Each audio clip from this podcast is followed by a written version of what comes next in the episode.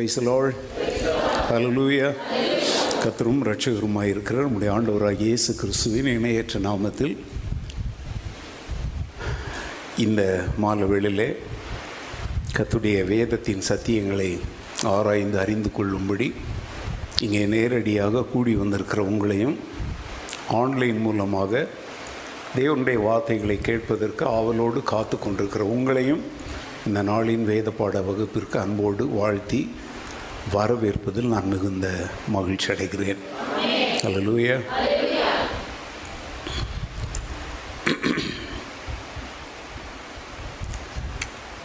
இது வந்து மீட்பின் சத்தியங்கள் என்கிற தலைப்பில் நாம் கற்றுக்கொண்டு வருகிற வேத பாடங்களின் நூற்றி அறுபத்தி நான்காவது வாரத்தின் பாடத்திற்கு நாம் வந்திருக்கிறோம். ஆன்லைனில் கேட்கிற உங்களுக்கு வந்து கடந்த வார வேத பாட வகுப்பு உங்களுக்கு அது வந்திருக்காது. இங்கே வந்து இங்கே டெக்னிக்கலாக கேமராவுக்கும் லேப்டாப்புக்கும் கனெக்ட் பண்ணுற அந்த ஒயர் வந்து ஒரு சின்ன அது வந்து லூஸாக இருந்ததை கவனிக்கலை. அதனால் வீடியோ மாத்திரம்தான் ரெக்கார்ட் ஆயிடுச்சு. ஆடியோ ரெக்கார்ட் ஆகாமல் போயிடுச்சு. பலர் வந்து இதை குறித்து நீங்கள் என்னை திரும்ப திரும்ப கேட்டுக்கிட்டே இருந்தீங்க. நானும் இந்த விவரம் தெரியாமல் நாங்கள் எடிட் பண்ணி போடுறோம் போடுறோம்னு சொல்லி உங்களுக்கு நான் தகவல் அனுப்பி கொண்டே இருந்தேன். அதுக்கப்புறம் தான் இந்த மீடியா டீம்கிட்ட கேட்ட பொழுது ஆடியோ டோட்டலாகவே என்ன ஆகலை ரெக்கார்ட் ஆகலை அப்படின்னு சொன்னாங்க. அதனால் ஒன்றுமே இனி செய்ய முடியாது. அதனால் நூற்றி அறுபத்தி மூன்றாவது பாகம் ஏற்கனவே பேசப்பட்டதை திரும்ப ஒரு முறை பேசினா தான் என்ன செய்ய முடியும்? இந்த வரிசையில் அதை இணைக்க முடியும். அது தேவையா அப்படின்னு எனக்கு தெரியல. ஏன்னா நிறைய பேர் வந்து இதை வந்து என்ன செய்கிறீங்கன்னா வந்து இதுக்காகவே ஒரு ஹார்ட் டிஸ்கஸலர் வாங்கி வச்சு அந்தந்த வார பாடங்களை எப்படி பள்ளிக்கூடத்தில் வந்து ஃபைல் ஃபைலாக சேர்க்குற மாதிரி சிலர்லாம் என்ன செய்கிறாங்க அப்படி சேர்த்து வைக்கிறாங்க. இதுக்காகவே என்னுடைய வேத பாடங்களை ஒன்று கூட என்ன செய்யக்கூடாது தவற விடக்கூடாது என்பதற்காக அவங்க வந்து என்ன செய்கிறாங்க ஹார்ட் ட்ரைவில் இந்த மாதிரி ஹார்ட் ட்ரைவ் வருது இல்லையா அதில் சேமித்து வச்சுட்டு அதை வந்து என்ன செய்யலாம்? ஆன்லைன் இல்லாமலேயே போட்டு என்ன செய்யலாம்? கேட்கலாம். அப்படிப்பட்டவர்களுக்கு போன வார வீடியோ உங்களுக்கு இல்லாதது ஒரு பெரிய ஏமாற்றமாக இருக்கும்.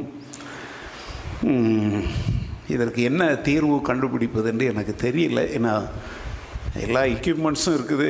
மனிதர்கள் தான் வேலை செய்கிறாங்க அதனால் மனித தவறுகள் சில சமயத்தில் வந்து சரியாக தான் போயிட்டுருக்கு நம்ம நினச்சிட்டே இருப்போம். அதனால் நான் வந்து இப்படி யோசித்தேன்.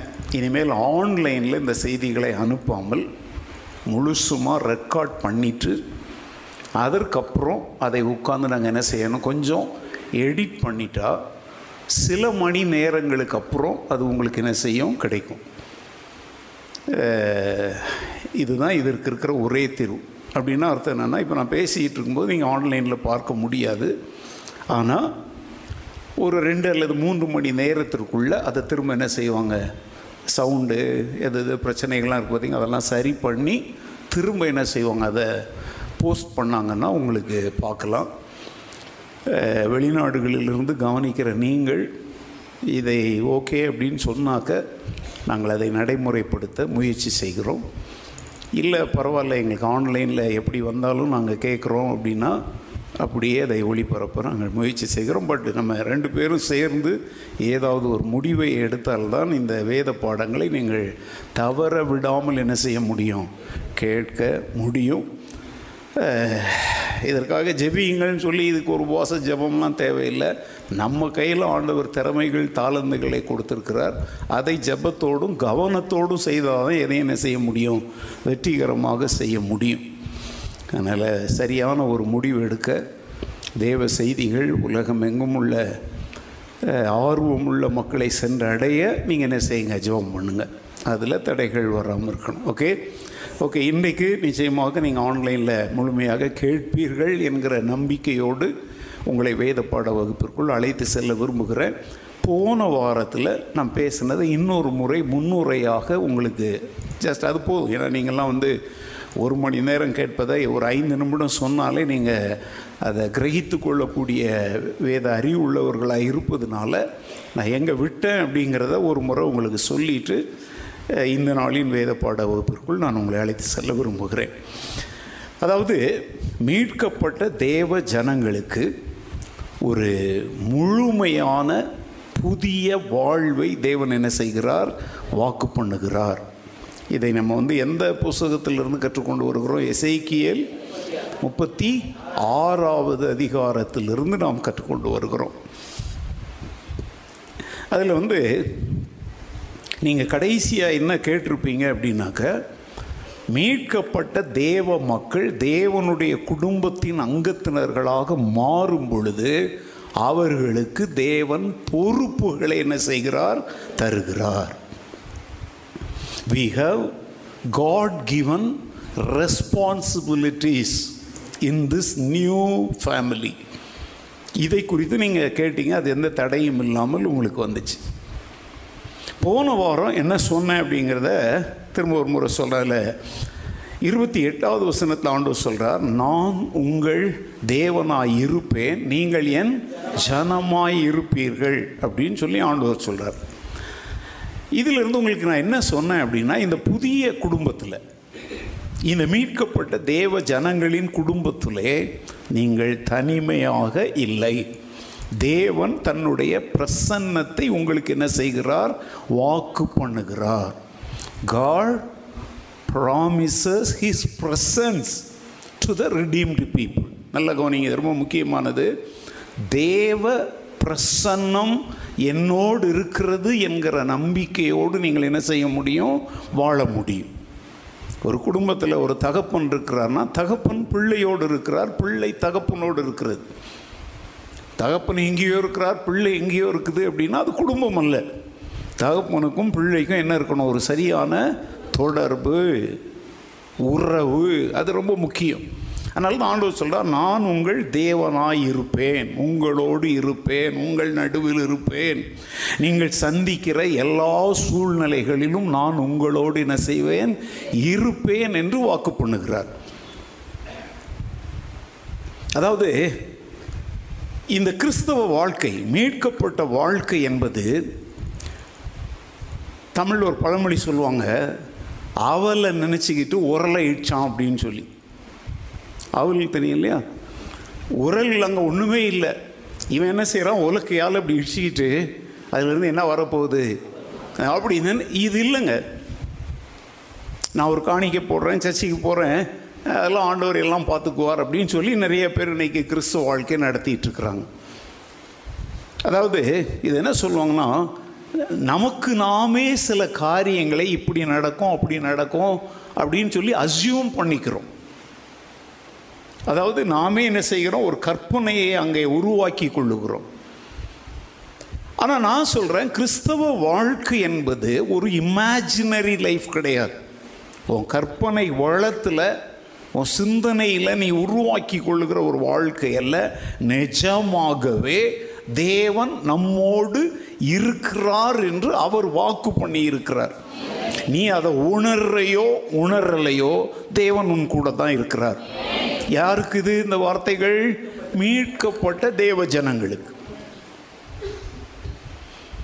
அதை தான் அந்த இளைய குமாரனுடைய அண்ணனை பார்த்து அப்பா சொல்கிறார் என் மகனே நீ எப்போதும் என்னோடு இருக்கிறாய். என்னுடையது எல்லாமே யாருடையது தான் உன்னுடையது தான் அப்படிங்கிறார். நம்ம கூட பாடுறோம் உம்மோடு இருக்கணுமே. ஐயா உண்மை போல். இந்த பாடெல்லாம் ரொம்ப நல்லா தான் இருக்குங்க. நல்ல ஜபம்தான். இது யார் பாடணும் தெரியுமா?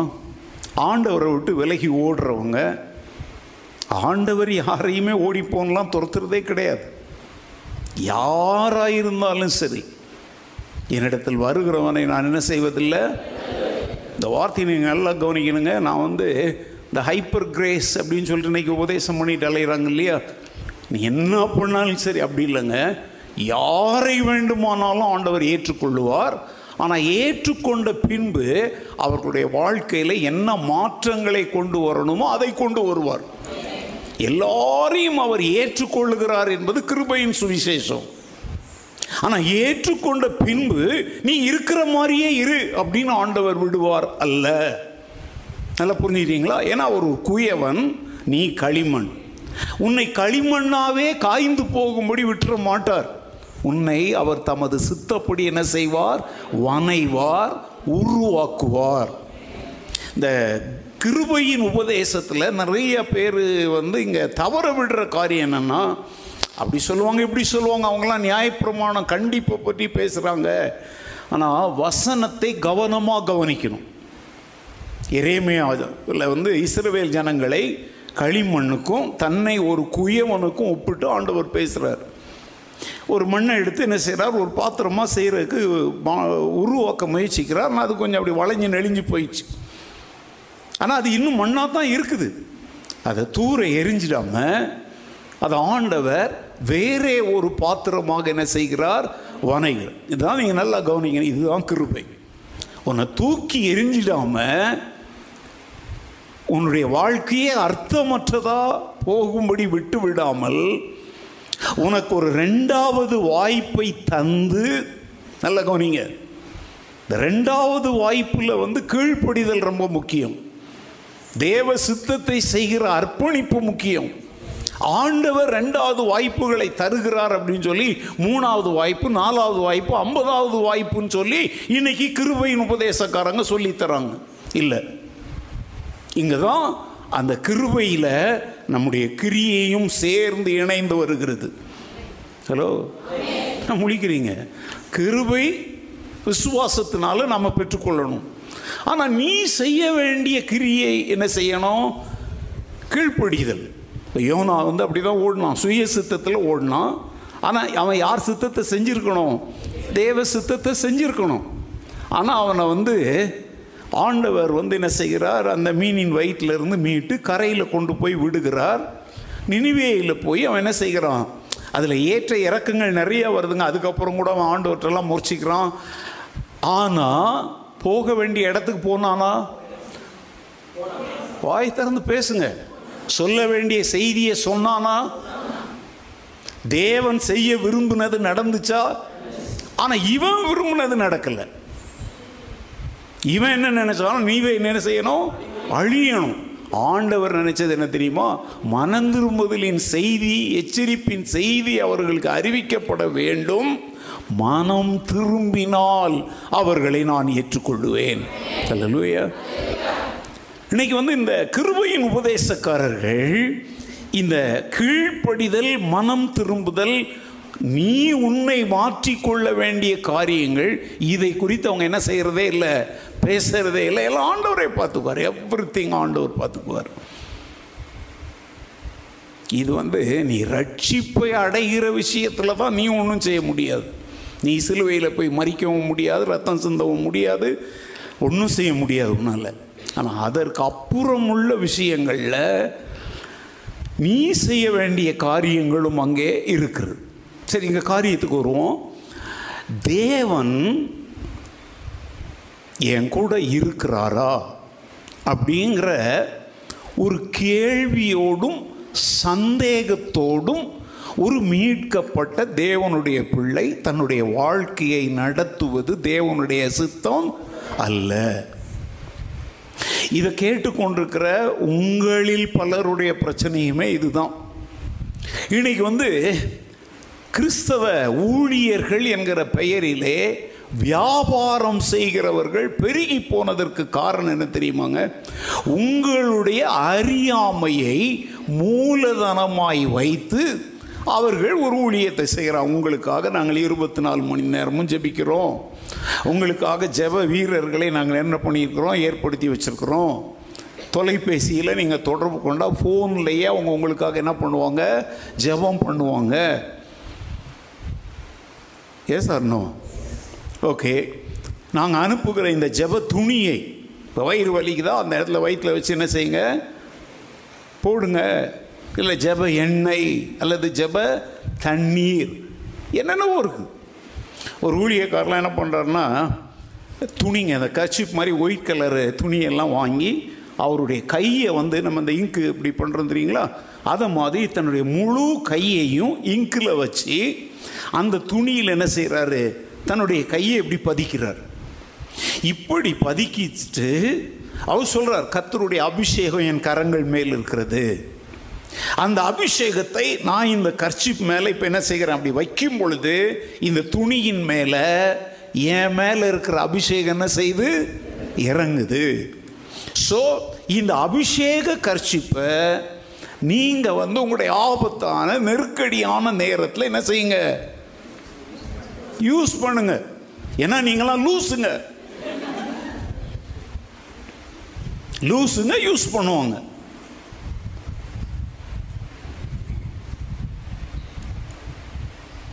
இப்போ நான் கேட்குறேங்க மற்ற மதத்தினர் கழுத்தில் ஒரு இதை கட்டி பொங்க விட்ருக்காங்க கையில் எதையோ ஒன்று கட்டி வச்சுக்கிறாங்க அதுக்கும் இதுக்கும் என்ன வித்தியாசம்? என்ன வித்தியாசம்?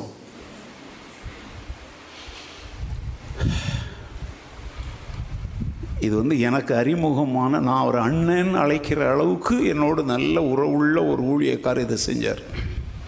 நான் முகமுகமாக எதிர்த்துட்டேன். ரொம்ப ஏன்னா நான் அவரை ரொம்ப நேசிப்பேன். ஆரம்ப கால அவருடைய ஊழியங்கள்லாம் ரொம்ப அற்புதமாக குறிப்பாக வாலிபர்களை ரொம்ப கவர் கொஞ்சம் ஷார்ட் கொடுத்துப்போம் கவரக்கூடிய நல்ல ஒரு எழுத்தாளர்.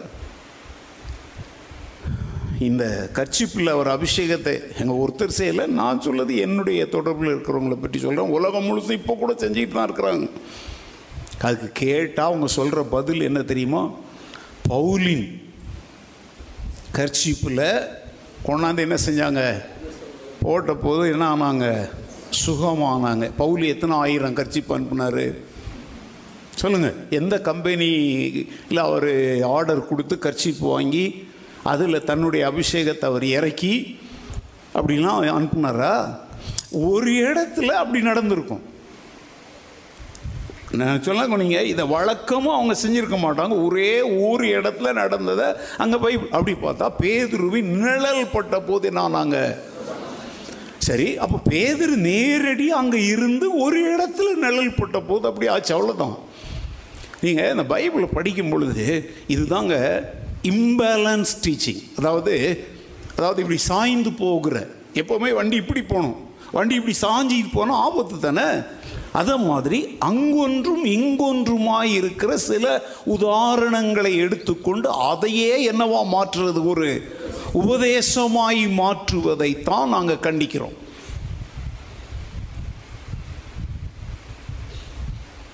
கவனிங்களா இதை வச்சு தாங்க இன்றைக்கி நிறைய பேர் வந்து தங்க சாவி திட்டத்தெல்லாம் கொண்டாந்தாங்க. புரியுதுங்களா? இத்தனை லட்சம் ரூபாய் கொடுத்தீங்கன்னா தங்கத்தில் ஒரு சாவி அவங்க வந்து உங்களுக்கு கொடுப்பாங்க. அதை நீங்கள் உங்கள் வியாபார ஸ்தலத்தில் என்ன செய்யணும்? மாட்டிக்கணும். அது வந்து கத்தர் தன்னுடைய பொக்கிஷ சாலை என்ன செய்வார்? ஏன் இரும்பு சாவி வச்சு திறக்க மாட்டாரா?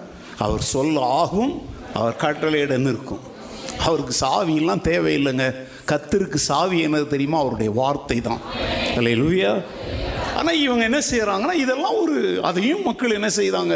ரெண்டு லட்சம் மூணு லட்சம் கொடுத்து வாங்கி தங்களுடைய வியாபாரத்தில் அவங்க உட்கார்ந்துருக்க இடத்துக்கு நேர மேலே அதே இது மற்ற சில நம்பிக்கை உள்ளவங்களை பார்த்தீங்கன்னா ஒரு வெள்ளை அந்த என்ன படிகாரங்கிற ஒரு கல்லில் கருப்பு கயிறை கட்டி தொங்க விட்ருப்போம் சில என்ன செய்வான்? காஞ்ச நல்லா முத்துன தேங்காய் இருக்குது பார்த்தீங்களா? அதை கட்டி என்ன செய்வான்? தூங்க விட்ருப்போம் சிலவன் என்ன பண்ணியிருப்பான் மிளகாவில் மிளகா வெற்றல். அதில் என்ன அப்படி நூலில் கூர்த்தாமல் போட்டிருப்பான். இந்த சாவிக்கும் அதுக்கும் என்ன வித்தியாசம்? சொல்லுங்கள் நீங்கள் சொல்லுங்கள் ஏதாவது வித்தியாசம் இருக்கா? இல்லை யாராவது வீட்டில் தொங்க விட்ருக்கீங்களா நீங்கள் முழிக்கிறத பார்த்தா யார் வீட்டில் ஏதோ தொங்குற மாதிரி இருக்குது.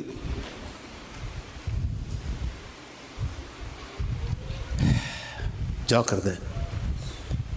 கவர்ச்சியாக இருக்கும் அதெல்லாம். ஏன்னா குறுக்கு வழி பார்த்தீங்களா இதெல்லாம்? நான் என்ன சொல்கிறேன்னா இங்கே ஆண்டவர் தெளிவாக சொல்கிறேன் நான் உன் கூட இருக்கிறேன். அப்படின்னு அர்த்தம் என்ன தெரியுமாங்க? நம்ம வாழ்க்கையில் நடக்கிற எல்லாத்தையும் அவர் பார்க்குறாரு. பிரைசலால் ஏன் பார்க்குறாரு? கூடவே இருக்கிறார். சரி பார்த்துட்டு வேடிக்கை பார்ப்பாரா? கவனிங்க இது ஒரு மெய்ப்பன் அவனுடைய மந்தையினுடைய ஆடுகளை ஒன்றை ஒரு முறை என்ன பிடிச்சிது? சிங்கம் பிடிச்சிருச்சு இன்னொரு முறை என்ன பிடிச்சிது? இதை தாவி இது பார்த்தோம். பார்த்துட்டு தான் உயிரை காப்பாற்றிக்கிறக்கா ஓடிட்டானா? பைபிள் சொல்லுது நல்ல மெய்ப்பன் தன் ஆடுகளுக்காக தன் ஜீவனை என்ன செய்கிறான்? இப்போ தாவீது என்ன செய்கிறான் தெரியுமோ? அந்த சிங்கத்தோட போராடுறான். கரடி கையினால் பிடிச்சி வச்சிருக்குது. கரடி கையில் ஒன்று மாட்டுச்சுன்னா தப்பவே முடியாதுங்க. பீறி கிழிச்சு போட்டுரும். அந்த ரெண்டு இடத்தையும் தாவீது பார்த்தான் மாத்திரம் அல்ல பார்த்த உடனே என்ன செய்தான்? செயல்பட்டான். தன் ஆடுகளை விடுவிக்க தன் உயிரை பணயமாய் வைத்து என்ன செய்தான்? செயல்பட்டான். ஒரு மனித மெய்ப்பனே இப்படி செயல்பட்டால் நல்ல மெய்ப்பர் பெரிய மெய்ப்பர் பிரதான மெய்ப்பர் என்று வேதத்தில் சொல்லப்படுகிற நம்முடைய கர்த்தராகி இயேசு கிறிஸ்து கல்வாரி சிலுவையில் ஏற்கனவே நம்மை மீட்பதற்காக நம்முடைய ஆத்தும மீட்புக்காக மாத்திரம் அல்ல நம்முடைய சரீர வாழ்வில் நாம் இழந்து போனவைகளை மீட்பதற்காகவும் தன் ஜீவன் என்ன செய்திருக்கிறார்? கொடுத்திருக்கிறார். அல்லேலூயா இதை நீங்கள் எப்போதுமே மனசில் வச்சுக்கணும். இப்போ சுகத்திற்காக ஜெபிக்கும் பொழுது கூட ஒரு டம்ளர் தண்ணி எடுத்துட்டு வாங்க அப்படின்னு சொல்கிறாங்கனாலே அவங்க வந்து இந்த மீட்பை விட்டு கொஞ்சம் விலகி போகிறாங்கன்னு அர்த்தம். ஏன்னா அந்த இடத்துல சிலுவையில் இயேசு என்ன செய்தாரோ அதை உரிமை பாராட்டுறது தான் மீட்கப்பட்ட மக்களுக்கு கொடுக்கப்பட்டிருக்கிற உரிமை. அதை விட்டுட்டு அதை எடுத்துட்டு வா இதை எடுத்துட்டு வா இதை வாங்கிட்டு வாங்க அதை வாங்கிட்டு வாங்கன்னு சொன்னாலே அந்த ஊழியக்காரன் உங்களை தவறாக என்ன செய்கிறான்? வழி நடத்துகிறான். தேவ பிரசன்னத்தை விட்டு உங்களை விலகி போக செய்கிறான். அந்த இடத்துல தான் நீங்கள் நல்லா கவனிக்கணுங்க. போன வாரம் உங்களுக்கு நான் அதை தெளிவாக சொன்னேன். நான் மரண இருளின் பள்ளத்தாக்கில் நடந்தாலும் அந்த பொல்லாப்புக்கு பயப்படேன்னு அவன் சொல்றதுக்கு காரணம் என்ன தெரியுமா? தேவன் என்னோடு கூட இருக்கிறார். அல்லேலூயா இந்த பாடங்களில் நாங்கள் இதை போதிக்கும் பொழுது ஒரு எங்களுடைய மனதில் ஒரு நோக்கம் இருக்குது அந்த நோக்கம் என்ன தெரியுமா? நீங்கள் எப்போதுமே தேவன் என்னோடு இருக்கிறார் அப்படிங்கிற உணர்வோடையே வாழணும். அல்லூயா இருக்கிறாரா அப்படின்ற ஒரு சந்தை. ஏன்னா நாம தாங்க ஓடி போறவங்க. அவர் மாறாதவர். அவர் இருக்கிறவராகவே என்ன செய்கிறவர்? இருக்கிறவர். நீ திரும்பி வரும் வரைக்கும் அவர் காத்திருக்கிற தேவன். அல்லூயா நாம வந்து நம்முடைய மனித குணத்தோடு தேவனை பார்க்கிறோம். ஏன்னா நம்ம வந்து ஒருத்தர் பிடிச்சா அவங்க கூட இருப்போம் பிடிக்கலனா கை கழுவிட்டு போயிட்டே இருப்போம். இல்லையா? ஒத்துக்கோங்க. சிலர்லாம் முந்தி விழுந்து விழுந்து என் பைபிள் ஸ்டடிக்கு வருவாங்க. இப்போ நான் ஏதாங்க அவங்களுக்கும் ஏதாவது கருத்து வேறுபாடு ஏற்பட்டிருக்கோம். ஆட போய் அவன் பைபிள் ஏ நீ பைபிள் ஸ்டடி வர்றது எனக்காகவா வந்த? ஓ ஆத்மாவுக்காக வந்த? இந்த சேர்ச் ஐயோ சாகுற வரைக்கும் நாங்கள் இந்த சேர்ச்சில் இருப்போம்னு. அதுக்கு தான் இந்த மாதிரி முட்டாள்தனமான தீர்மானங்கள்லாம் எடுக்காதீங்க. ஏன்னா என்னைக்காவது நீங்கள் அதை முறிக்கும் போது உங்களுக்கு அவமானமாக இருக்கும். புரியுதா உங்களுக்கு? மனிதனுடைய இப்போ நம்ம என்ன செய்கிறோம் தெரியுமா? தேவனையும் நம்ம இப்படி தான் பார்க்குறோம். நம்ம விட்டுட்டு போன மாதிரி தான் தேவனும் நம்மளை விட்டுட்டு போவார் அப்படின்னு நம்ம நினைக்கிறோம். இல்லைங்க. அவரை போல நாம இருக்கணும் தான் அவர் எதிர்பார்க்கிறார். நம்மை போல அவர் இருக்க மாட்டார். எப்படி சொல்லுங்க? அவரை போல தான் நாம் இருக்கணும். நம்மை போல அவர் இருக்க மாட்டார். அலலூயா நாம் கைவிடுவோம். நாம் விட்டு விலகுவோம். சூழ்நிலைக்கு ஏற்றபடி நாம் மாறுவோம். ஆனால் தேவனுக்கு இந்த குணங்களே கிடையவே கிடையாது. இதை போன வாரம் வலியுறுத்தின நல்ல இந்த போன வார வகுப்பை இழந்து போனவர்களுக்காக இதை சொல்லுகிறேன். தேவன் எப்பொழுதும் என்னோடு கூடவே இருக்கிறார். ஹலலூயா அடுத்தால என்ன சொன்னேன் அப்படின்னா ஒரு புதிய விடுதலையை அவர் என்ன செய்கிறார்? வாக்கு பண்ணுகிறார். ஒரு விடுதலையின் வாழ்க்கை. அதுக்கு நம்ம வாசித்த வசனம் விட்டவங்களுக்காக சொல்லுகிறேன். யாத்திராகமும் ஆறாவது அதிகாரம் ஏழாவது வசனம். இஸ்ரவேல் ஜனங்கள் ஈப்து தேசத்தில் அடிமைகளாய் கிடக்கும் பொழுது ஆண்டவர் என்ன சொல்கிறார் உங்கள் தேவனாய் நான் உங்கள் இப்போ அந்த வசனம் ஆ- ஆ- யா- யாத்திராகமும் ஆறு ஏழு. உங்களை எனக்கு ஜனங்களாக சேர்த்து கொண்டு உங்களுக்கு தேவனாய் இருப்பேன் உங்கள் மேல் எகிப்தியர் சுமத்தின சுமைகளை நீக்கி உங்களை விடுவிக்கிற உங்கள் தேவனாகிய கர்த்தர் தேவனா இருப்பேன் உங்கள் எகிப்தியர் உங்கள் மேல சுமத்தின சுமைகளிலிருந்து உங்களை நான் என்ன செய்வேன்? அன்றைக்கு இஸ்ரவேலருக்கு எகிப்தியர்கள் சுமைகளை சுமத்துனாங்க. இன்னைக்கு உங்களுக்கு எகிப்தியர் சுமத்தலை. அந்த எகிப்தியருடைய இடத்துல இருந்து யார் யாரோ சுமத்துறாங்க. அவங்க சுமத்தின பாரங்களை எல்லாம் நீங்க என்ன பண்ணிட்டு இருக்கிறீங்க? மனித பாரம்பரியங்கள் மனித உபதேசங்கள் மனித சடங்காச்சாரங்கள் எல்லாம் சுமக்க முடியாத ஒரு சுமை. உங்களுடைய வாழ்க்கையில் மிகப்பெரிய பிரச்சனை என்ன? ரொம்ப போன வாரம் கூட நான் சொன்னேன் இப்போ சொல்கிறேன் சில சடங்காச்சாரங்களை உங்களால் விடவே முடியலை. இங்கெல்லாம் ரொம்ப யோக்கியமாக ரொம்ப பரிசுத்தமாக அடேப்பா அப்படி கண்ணை மூணா பரலோகன்ற மாதிரி இருக்கிறீங்க. ஆனால் ஒரு கல்யாணம் ஒரு வீடு திறப்பு அப்படி இப்படின்னு வந்தாச்சு அப்படின்னா அங்கே வந்து நீங்கள் யாரை பார்க்குறீங்க தெரியுமா? உங்களுக்கு நெருக்கடி கொடுக்குறாங்களோ உங்கள் சொந்தக்காரங்க? அவங்கள பார்க்குறீங்க. கர்த்தரையும் அவருடைய உபதேசங்களையும் நீங்கள் என்ன செய்யறதில்லை? அப்போ என்ன செய்கிறீங்கன்னா அவங்க அழுத்துகிற பாரங்களுக்காக மாய்மாலம் பண்ண ஆரம்பிக்கிறீங்க. சபைக்கு தெரியாமல் போதகர்களுக்கு தெரியாமல் வசனத்துக்கு விரோதமான அநேக காரியங்களை என்ன செய்ய ஆரம்பிக்கிறீங்க? செய்ய? ஆமாம் எங்கள் கண்டவன் கண்டதையும் சொல்லுவான் கண்டவன் கண்டதையும் சொல்லுகிற ஏற்றுக்கொள்ளுகிற அளவுக்கு நம்முடைய மனது குப்பை தொட்டி அல்ல. நம்முடைய மனது மறுரூபமாக்கப்பட்ட மனது. இதெல்லாம் நம்ம ஏற்கனவே படிச்சிட்டோம். உங்கள் மனம் என்ன ஆக்கப்படணும்? புதிதாக்கப்படணும். புதிதாக்கப்பட்டதில் வந்து கண்டவனும் கண்ட குப்பையும் போடுறதுக்கு என்ன தரக்கூடாது? எங்க அவங்க அவங்க சிந்தனையின்படி தாங்க பேசுவாங்க. நம்முடைய மனம் கத்தராலும் அவருடைய வார்த்தையாலும் என்ன செய்யப்பட்டிருக்குது? புதுப்பிக்கப்பட்டிருக்கிறது. இட் ஹஸ் பீன் ரினியூட் பொலைட்டாக சொல்லுங்கள் சாரி மன்னிச்சுக்கோங்க. உங்கள் ஆலோசனைக்கு நன்றி. ஆனால் நாங்கள் கத்தரை நம்புகிறோம் எங்கள் நம்பிக்கை யார் மேலே இருக்குது? கத்தர் மேலே இருக்குது. ஓ உங்கள் கத்துறவங்க அவங்க நக்கல் பேசத்தாங்க செய்வாங்க. அதை பற்றி நீங்கள் வந்து கவலைப்பட்டீங்கன்னா கலங்குனீங்கன்னா தேவன் உங்கள் வாழ்க்கையில் ஒன்றும் செய்ய முடியாது. ஏன்னா நீங்கள் ரெண்டு நினைவுகளால் குந்தி குந்தி நடக்கிறீங்க. ஒரு பக்கத்தில் சொந்தக்காரங்களையும் பந்தங்களையும் திருப்திப்படுத்தணும்னு நினைக்கிறீங்க. இந்த பக்கம் ஆண்டவர் இருமனம் உள்ளவர்கள் தங்கள் வழிகளிலெல்லாம் நிலையற்றவனாய் இருக்கிறான். அப்படிப்பட்டவன் தான் தேவனிடத்தில் எதை ஆகிலும் பெறலாம் என்று என்ன செய்யாதிருப்பானாக? கேட்க கூட இல்லை நினைக்கவே கூடாது நீ. இன்னைக்கு மீட்கப்பட்ட தேவ ஜனங்கள் அநேக நன்மைகளை ஆண்டவரிடத்தில் பெற முடியாமல் இருப்பதற்கு சாத்தான் காரணம் நீங்கள் நினைக்காதீங்க. அவன் உங்க மனசுக்குள்ள விதைச்சிருக்கிறான சில எண்ணங்கள் அதுதான் தடையா இருக்குது.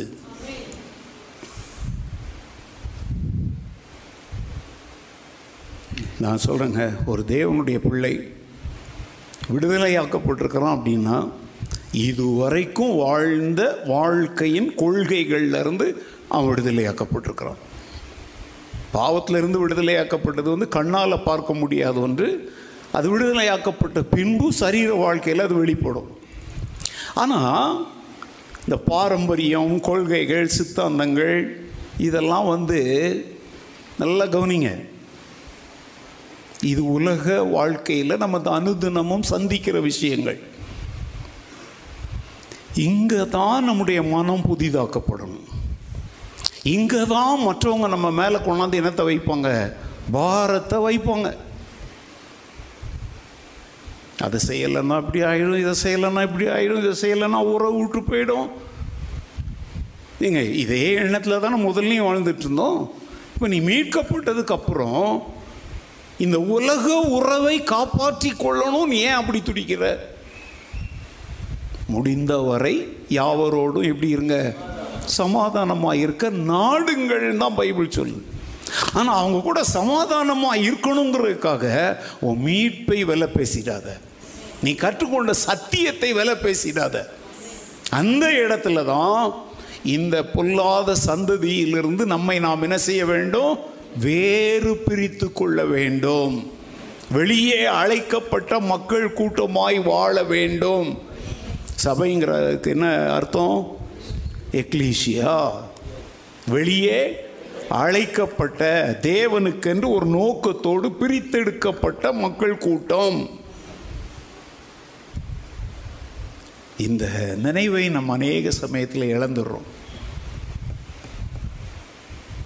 அப்போ உலகத்தாரோடு நம்ம எப்படி வாழ்கிறது நல்லா கவனிங்க. உங்கள் மீட்பையும் உங்கள் மீட்பரோடு உள்ள உறவையும் பாதிக்காத வரைக்கும் மற்றவங்களோடு இணைந்து போகலாம். ஒரு விருந்து கொடுக்குறாங்களா? தாராளமாக சாப்பிடுங்க. பவுல் அதை குறித்து தெளிவாக சொல்லிட்டார். இது விக்கிரகங்களுக்கு படைக்கப்பட்டதுன்னு ஒருத்தன் சொன்னால் ஒழிய ஓ முன்னால் வைக்கப்படுகிற எதை வேணாலும் என்ன செய் ஸ்தோத்திரத்தோட. ஆனால் ஒருத்தன் சொல்லிட்டான் இதை வந்து விக்கிரகத்தை படைச்சிட்டு கொண்டாந்து வச்சிருக்கிறாங்க அப்படின்னா அதை சொன்னவன் அதை பார்க்கிறவனுடைய மனசாட்சியில் அவன் இடறி போகாதபடிக்கு நீ என்ன செய்யாத அதை சாப்பிடாத. இப்போ கடையில் ஒரு பொருளை விற்கிறான். அவன் என்ன செஞ்சுட்டு அவன் பூஜை பண்ணி தான் உன அதுக்கு நமக்கு என்ன கிடையாது. இங்கே தான் கவனிங்க. உலகத்தில் நம்ம எப்படி வாழணுங்கிறதுக்கு ரோமர் பதினாலாவது அதிகாரத்தில் ரொம்ப தெளிவாக பவுல் எல்லா பதிலையும் கொடுத்துருக்கிறார். நீங்கள் ஏன் முழிக்கிறீங்க தெரியுமா? பைபிளை படிக்கிறது இல்லைங்க. ரோமர் பதினாலாவது அதிகாரத்தை படித்து பாருங்கள் அரசாங்க சட்டங்களுக்கு எப்படி கீழ்ப்படியணும்? எந்த காரியத்தில் கீழ்ப்படியணும்? எதையாவது புசிக்கலாமா? புசிக்கக்கூடாதா? ஒரு நாளை விசேஷமாக்கி கொள்வது சரியா தவறா? இப்படிப்பட்ட எல்லாத்துக்கும் அங்கே என்ன கொடுத்துருக்கிறாரு? பதில் கொடுக்கப்பட்டிருக்கிறது.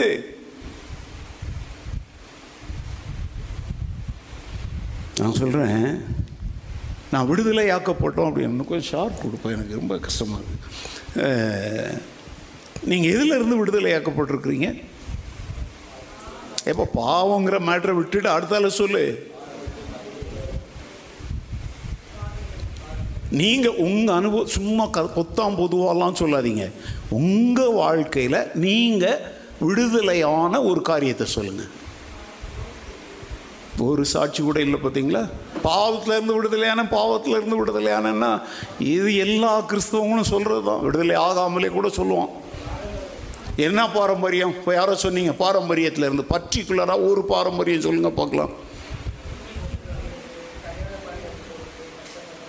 ம். ஓகே. ப்ராக்டிக்கலாக தம்பி சொல்கிறாரு வேறு யாராவது சொல்லுங்கள் நீங்கள் விடுதலையான ஒரு பாரம்பரியத்தை சொல்லுங்கள் என்னம்மா? ஓகே. ஆனால் உன்னை பாராட்டுறேன். நான் இந்த ஞாயிற்றுக்கிழமை கூட சிலர் காலெல்லாம் கவனிச்சேன். அறிங்க விடுவானான்னு பிடிச்சிட்டு உட்காந்துட்டு இருக்கிறாங்க. அதை கலத்திட்டா ஏன்னோ தாலி கலண்டு போயிடுற மாதிரி யோசித்துட்டு உட்காந்துருக்குறாங்க தாலியே முதல்ல ஒரு பாரம்பரியம் தான். தாலி கூட என்னது தான் ஐயோ சிலருக்கு ஷாக் அடிக்குதா? அது கூட ஒரு பாரம்பரியம் தாங்க. வேறு? லொழலொழன்றீங்க பார்த்தீங்களா ஒன்றுல விடுதலையாக்கல நீங்கள் விடுதலை ஆனால் இந்நேரம் ஒன்று ரெண்டு மூணு நாலு அஞ்சு ஆறு நேரம் வந்து குமிஞ்சிருக்குமே அப்போ நான் கேட்குறேன் நீங்கள் என்ன மீட்கப்பட்டீங்க என்ன மீட்கப்பட்டீங்க? எதிலிருந்து மீட்கப்பட்டீங்க பாவத்திலிருந்து மீட்கப்பட்டோம்னா அந்த பாவத்தின் விளைவாக வந்த நிறைய விஷயங்கள்லேருந்து நம்ம என்ன செஞ்சுருக்கணும்? அதைத்தான் பைபிள் சொல்லுது. குமாரன் உங்களை இப்போ அந்த மைக் சரியே இல்லை எனக்கு ஷார்ட் வேணும். எவ்வளோ நேரம் ஒரு ஒரு ஒரு பேசணும் இல்லையா நான்? அதாம்மா மெய்யாகவே அந்த மெய்யாகவேனா உண்மையாகவே இல்லை. டோட்டலாக முழுமையாக விடுதலை அடைவீர்கள்னு அர்த்தம். அப்படி முழுமையாக என்ன விடுதலை அடைஞ்சிருக்கிறோம்? பவுல் எழுதுகிறார் முன்னே நாம் இவ்வுலக வழக்கத்திற்கு ஏற்றபடி ஜீவித்தோம். அந்த முன்னே அப்படின்னாலே மீட்கப்படுறதுக்கு முன்னாடி. அப்போ இப்போ உலகத்தின் வழக்கம் என்பது யாரால் உருவாக்கப்பட்டது? சாத்தானாலும் மனிதராலும் உருவாக்கப்பட்டது. அப்போ இப்போ நம்ம என்ன வழக்கத்தின்படி ஜீவிக்கணும்? தேவன் நமக்கு தந்திருக்கிற என் பிரமாணங்களை அவர்கள் உள்ளத்தில் நான் என்ன செய்வேன்? எழுதுவேன் சொல்லியிருக்கிறார். அப்போ உலக வழக்கத்தை உலகத்தில் வாழ்கிறோம் ஆனால் உலகம் போகிற போக்கிலே நம்ம போக மாட்டோம். நமக்கு வந்து ஒரு வாழ்க்கை முறையை தேவன் வேதத்தில் என்ன செஞ்சிருக்கிறாரு? சொல்லி தந்திருக்கிறார். இப்போது உலக வழக்கம் என்ன தெரியுமா? ஒரு சத்துரு பசியாக கிடந்தா நான் சாவிடா மகனே நீ எனக்கு இதை பண்ணதுனால தான் உனக்கு இது வந்துச்சுன்னு சொல்லுவோம்.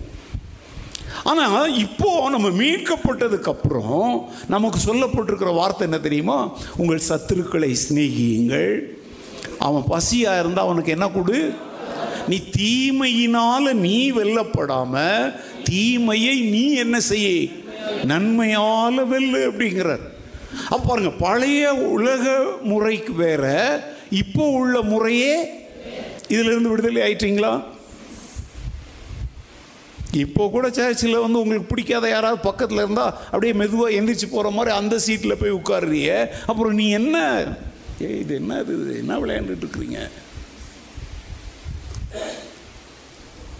விடுதலை ஆயிருக்குமா?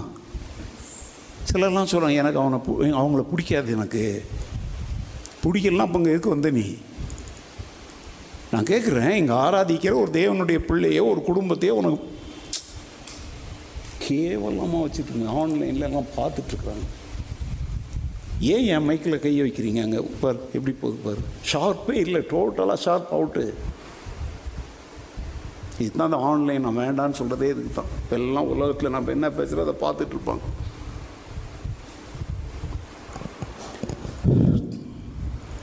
இப்போ கூட பேசாதான் இருக்குது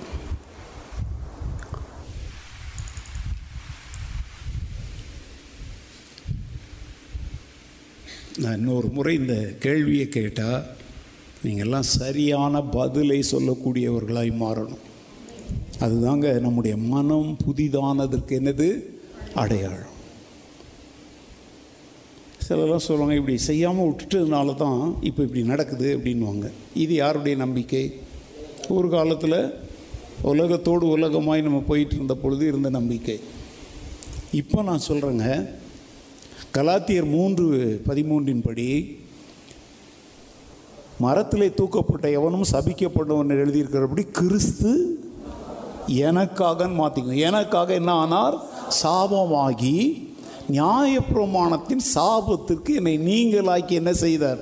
அந்த மீட்டு கொண்டார் அப்படிங்கும் பொழுது அந்த நியாயப்பிரமாணத்தின் சாபங்கள் என்னை இனி என்ன செய்யாது? ஒன்றும் ஆனால் நீங்கள் என்ன சொல்கிறீங்க அவ வாய் திறந்து அப்படி சொன்னால் அப்படியே ஆயிடுச்சு.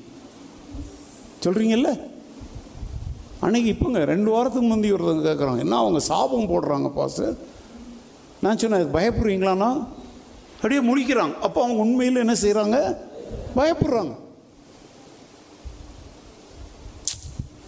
பழைய ஏற்பாட்டிலேயே பைபிள் சொல்லுது காரணம் இல்லாமல் இட்ட சாபம் நியாயப்பிரமாண காலத்திலேயே அப்படி சொல்கிறார் இப்போ நான் சொல்கிறேன் சாபம் போடுறதுக்கு காரணமே இல்லை.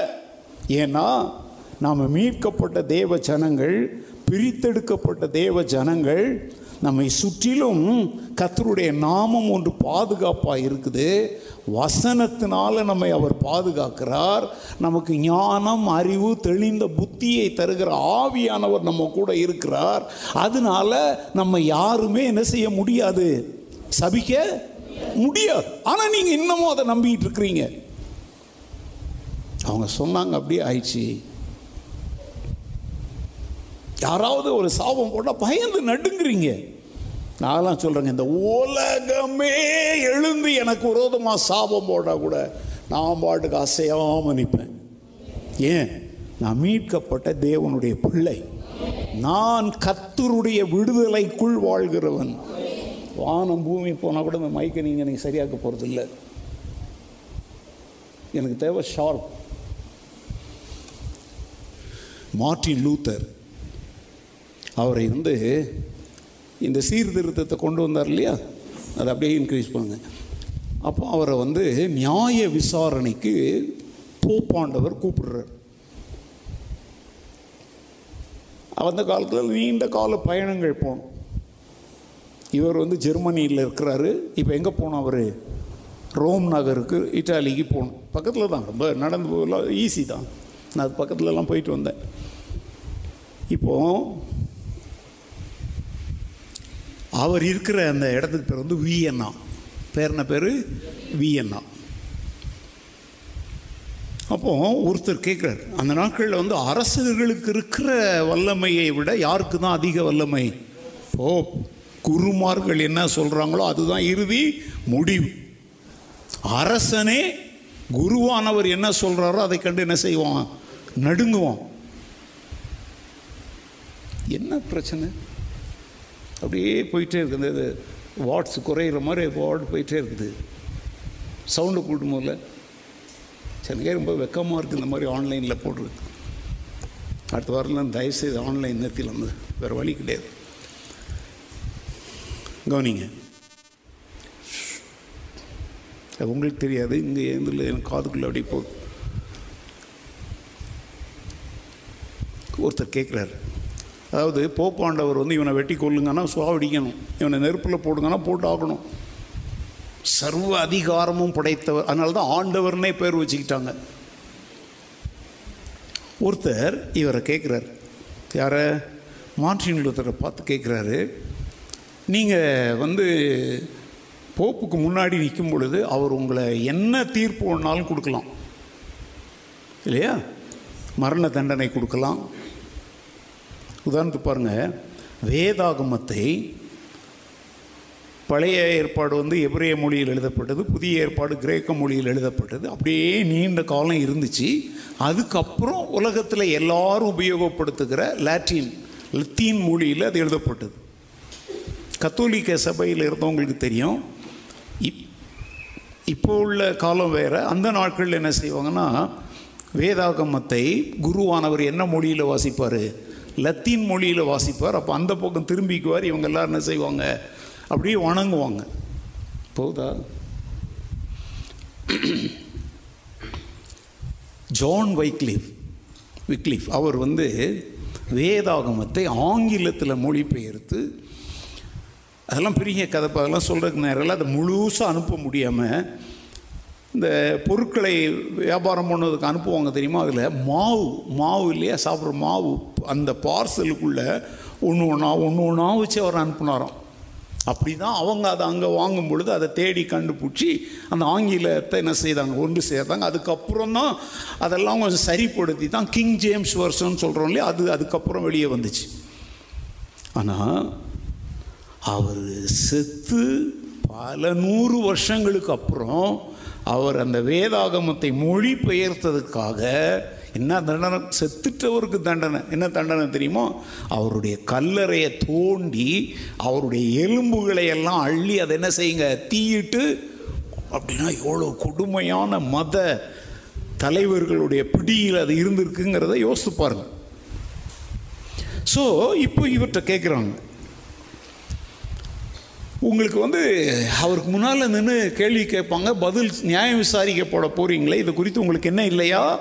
பயம் இல்லையா? அப்படின்னு கேட்கும்போது அவர் சொல்கிறாரு நான் விசுவாசத்தினாலே வாழுகிறேன். அவருடைய உபதேசமே என்னது? விசுவாசத்தினால் நீதிமான். இதுதான் மார்ட்டின் லூத்தர் கொண்டு வந்த மறுமலர்ச்சி. கிரியைகளினால் அல்ல விசுவாசத்தினால தான் நம்ம நீதிமான் ஆகிறோம் வாழ்கிறோன்றது தான் அவருடைய உபதேசம்.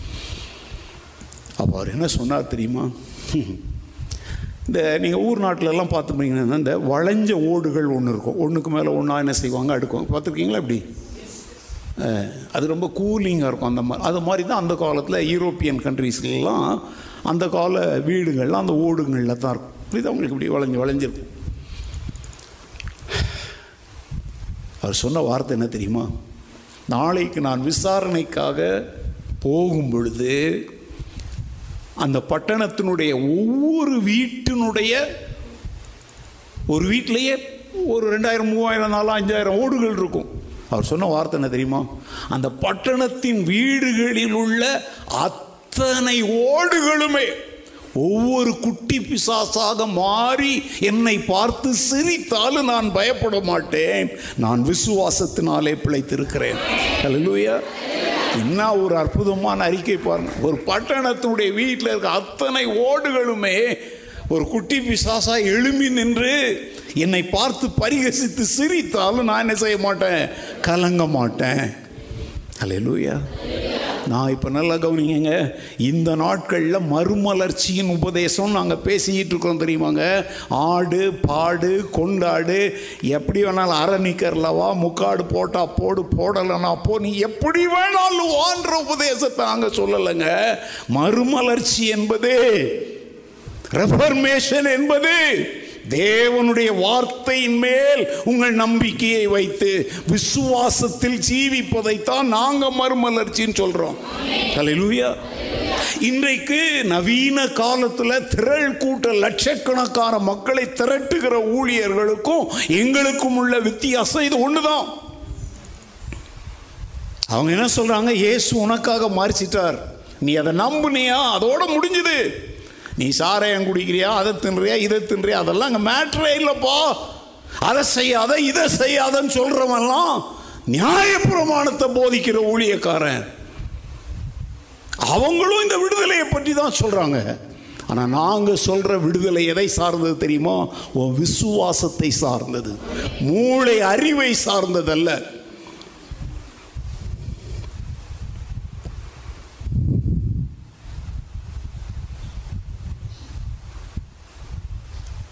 ஸோ மார்ட்டின் லூத்தர் அப்படி சொல்கிறதுக்கு காரணம் என்ன சொல்லுங்கள் பார்க்கலாம். கத்தர். அல்லேலூயா அந்த அதுக்கு பேர் தான் விடுதலை. அந்த விசுவாசம் என்னத்தை உண்டாக்குது? விடுதலையை உண்டாக்குது. விசுவாசம் இல்லைன்னா நம்ம வாழ்க்கையில் ஒரு ஃப்ரீடமே இருக்காது. ஃப்ரீடம்னா என்ன வேணாலும் செய்யலாங்கிற ஃப்ரீடமில் கர்த்தர் அனுமதிக்கிறவைகளை அனுபவிக்கிற உரிமைக்கு பேர் தான் விடுதலை. கத்தர் தடுத்திருக்கிற சில காரியங்கள் இருக்குது. அது நமக்கு தடை செய்யப்பட்டிருக்கிற காரியங்கள். நல்ல கவனிங்க. இப்போ இதுலேயும் இந்த உபதேசிகளுக்கும் எங்களுக்குள்ள வித்தியாசம் என்ன தெரியுமோ? கர்த்தர் எதையுமே தடை செய்யலைன்னு அவங்க சொல்கிறாங்க இது எல்லாமே யாருக்காகத்தான் உண்டாக்கப்பட்டிருக்குது? உனக்காகத்தான் உண்டாக்கப்பட்டிருக்குது. அவங்க சொல்கிறாங்க இயேசு கிறிஸ்து வந்து ஒரு பெரிய மாளிகையில் வாழ்ந்தார். அவங்க சொல்கிறது என்னது? இயேசு கிறிஸ்து ஒரு பெரிய அது அவங்க விளக்கம் சொல்கிறாங்க அவங்க அதுக்குரிய விளக்கங்கள். பெரிய பிரம்மாண்டமான ஒரு பங்களாவில் தான் இயேசு வாழ்ந்தார். அதுக்கு அவங்க சில அது மனித விளக்கங்கள். ஆனால் அவரே சொன்னார் ஆகாயத்து பறவைகளுக்கு கூடுகள் உண்டு நரிகளுக்கு குழிகள் உண்டு ஆனால் மனுஷகுமாரனுக்கோ தன் சீடர்களோடு பஸ்கா கொண்டாட விரும்புகிறாருங்க அவருக்குன்னு ஒரு சொந்த இடம் இல்லை. அது சொல்கிறார் நீங்கள் போங்க. அங்கே தண்ணீர் கூட சுமந்து கொண்டுக்கிற ஒருத்தன் வருவான். அவன்கிட்ட சொல்லுங்க. ஆண்டவர் வந்து உன் வீட்டில் என்ன செய்கிற செய்ய சொன்னார்? ஒரு அறையை ஒழுங்கு செய்ய சொ- அவன் உங்களை கம்பளம் முதலானவைகள் விரித்திருக்கிற ஒரு ரூம் கூட்டிகிட்டு போவான். அங்கே போய் என்ன செய்யுங்க? இந்த பஸ்காவை என்ன செய்யுங்க? ஆய் ஆயத்தம் பண்ணுங்கன்னு சொல்கிறார் அவர் மறித்த போது கூட பார்த்தீங்கன்னா அவர் குடும்ப சொத்து கல்ல அவங்க கல்லறையெல்லாம் குகைகள். அவங்க குடும்பத்துக்குன்னு பாரம் அப்படிலாம் அவருக்கு ஒன்றுமே இருக்கலைங்க. அப்போ தான் யாருக்கு யாருக்கு யாருடைய கல்லறையில் யார் கொண்டு போய் வைக்கிறாங்க? அரிமத்தியா ஊராணி யோசேப்பு என்பவன் தனக்காக அவன் வெட்டி வைத்திருந்த ஒரு புதிய கல்லறையில் கொண்டு போய் அவரை இரவல் கல்லறையில் தான் அவரை கொண்டு போய் வைத்தாங்க. அவருக்கென்று சொந்தமாக கூட என்ன வைக்கல? குடும்ப கல்லறை கூட அவருக்கு இருக்குல்ல.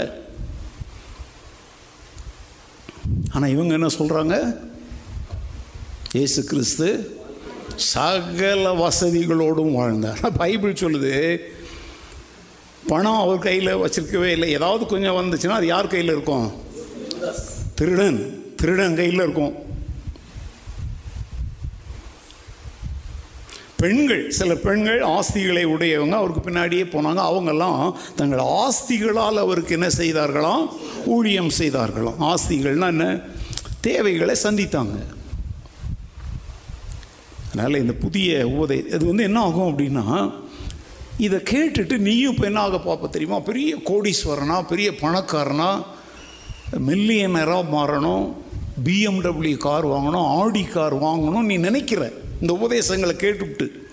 அது நடக்கலை அப்படிங்கும் பொழுது உன் விசுவாசம் என்ன செய்ய ஆரம்பிக்குது? ஆட ஆரம்பிக்குது. நல்லா புரியுதா? ஆனால் நாங்கள் சொல்கிறோம் ஆண்டவர் பரமபிதா உன் தேவை இன்னதென்று என்ன செய்திருக்கிறார்? அறிந்திருக்கிறார். அதனால் எதை புசிப்போம் எதை குடிப்போம் எதை உடுத்துவோம் அப்படின்லாம் நீங்கள் எதை குறித்து என்ன செய்யாத கவலைப்படாத. பிள்ளைகளுடைய அப்பம் யாருடையது? பிள்ளைகளுக்குரியது. அதை எடுத்து ஆண்டவர் யாருக்கு போட மாட்டார்? நாய்க்குட்டிகளுக்கு போட மாட்டார்.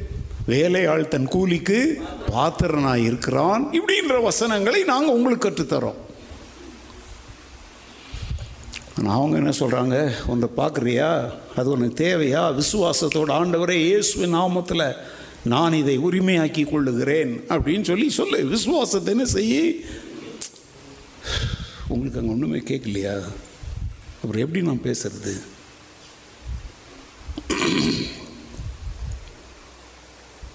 இன்றைக்கி நீங்கள் அந்த மாதிரி கூட்டங்களுக்கு போனால் தாங்க குதித்து ஆடுறது அடே அதை கேட்ட உடனே என்ன ஆகிடும் ஒரு குழந்தைக்கு அப்பா சொல்கிறார் நான் உனக்கு ஒரு ஏரோப்ளேன் வாங்கி தரேன்னொடனே அது எதை நினச்சிட்டு இருந்தோம் தெரியுமா? வானத்தில் பறக்குது அந்த ஏரோப்ளைனை நினச்சிட்டு இருக்கோம்.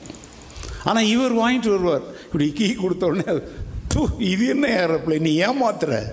இன்றைக்கி நிறைய பேர் ஆண்டவரை ஏமாத்துறவர்னு நினச்சிக்கிட்டு இருக்கிறாங்கங்க. நான் சொல்கிறேங்க அவர் சொல்லியும் செய்யாதிருப்பாரோ அவர் வசனித்தும் அவருடைய நல் வார்த்தைகளில் ஒன்றாயிலும் தரையில் என்ன செய்யாது?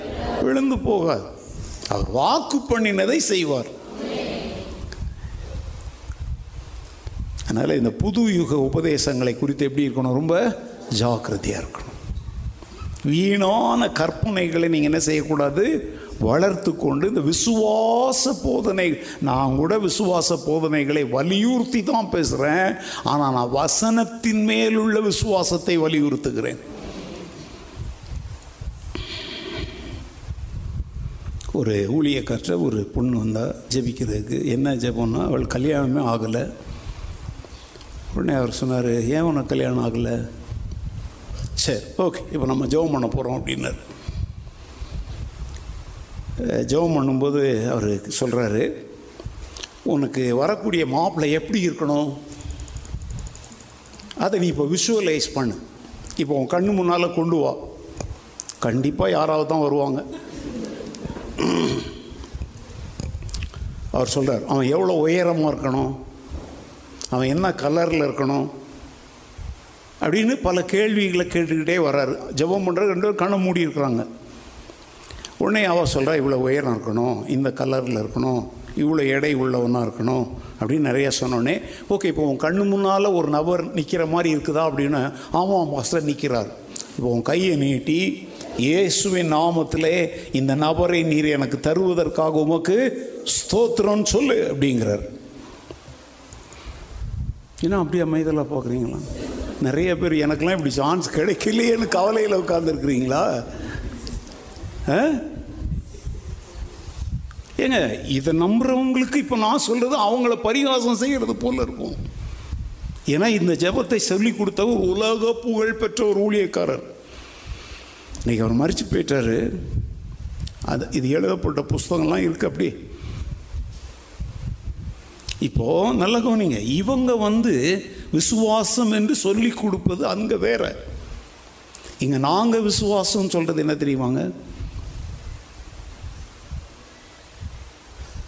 நீ இப்போ உன் மனசில் இப்படி ஒரு கற்பனை பண்ணி ஒரு கதாநாயகனை வச்சிருக்கிற தெரியுமா? அவனை தூர எடுத்துட்டு ஆண்டவரே உமக்கு சித்தமானவனை கொண்டு வந்து நிறுத்தும்னு சொல்றிய அது விசுவாசம். அல்ல லூயா நீ வந்து எங்கள் ஜாதியில் எங்கள் மொழியில் இந்த கம்பெனியில் வேலை செய்கிற இவ்வளோ கார் வச்சுருக்கிற இவ்வளோ சொத்து வச்சுருக்கிற அப்படி கிட்டத்தட்ட ஒரு யாரை சொல்லலாம்? யாரோ ஒரு சினிமா விஜய் அல்லது எவனோ ஒரு லா லூசு பை அவனையோ ஒருத்தனை நினச்சிக்கிட்டு இருக்கிறீங்க. அவனை உனக்கு தரணுன்றது தேவனுடைய வேலை கிடையாது. நீ மீட்கப்பட்ட தேவனுடைய பிள்ளை. உனக்கு யார் தேவை? சரியான துணை என்பதை யார் அறிந்திருக்கிறார்? ஏங்க இதை நீ விசுவாசித்தாலே இந்த காதல் கீதெல்லாம் போயிடும். நல்லா புரிஞ்சுக்கிறீங்களா? ஏன் இந்த காதல் வலையில் விழுறாங்க தெரியுமா? தங்களை குறித்து அக்கறை உள்ள ஒரு தேவன் இருக்கிறார் என்பதே அவங்க என்ன செஞ்சிட்டாங்க? மாப்பிள்ளெல்லாம் வருவாங்க பொண்ணெல்லாம் வருவாங்க. இவங்க பார்த்துட்டு வேண்டாம். கொஞ்சம் உயரம் கம்மியாக இருக்குது கொஞ்சம் கருப்பாக இருக்கிறாங்க. இப்படியே சொல்லிட்டு போ கல்ற வந்துடும் நேரடியாக உள்ளே போய் படுத்துக்க வேண்டியதுதான்.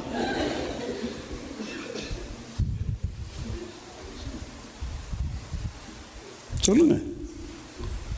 இன்றைய நவீன உபதேசங்களுடைய ஆபத்து இதுதாங்க. இப்படிலாம் ஒரு மனிதனை கற்பனை பண்ணிக்கோ அப்படின்னு சொல்லி வரும் பொழுது அங்கே தேவனுக்கு என்ன இடம் இருக்குது? ஓன் கற்பனையிலே நீ எல்லாத்தையும் பண்ணிக்கிட்டு இதை கொடுங்க ஆண்டவரே நீ எப்படி கேட்கலாம்? சொல்லுங்க. தேவனுடைய சித்தத்தின்படி நாம் எதையாகிலும் கேட்டாதான் அவர் அதை தருவார் என்று நாம் அவரை பற்றி கொண்டிருக்கிற தைரியம். ஹலோ இன்னைக்கு மேலை நாட்டு மக்கள்லாம் இதை கேட்டாங்கன்னா சிரிப்பாங்க அவங்க. அவங்க அவங்க நாட்டில் இதுதான் வழக்கமாயிடுச்சு இன்னைக்கு.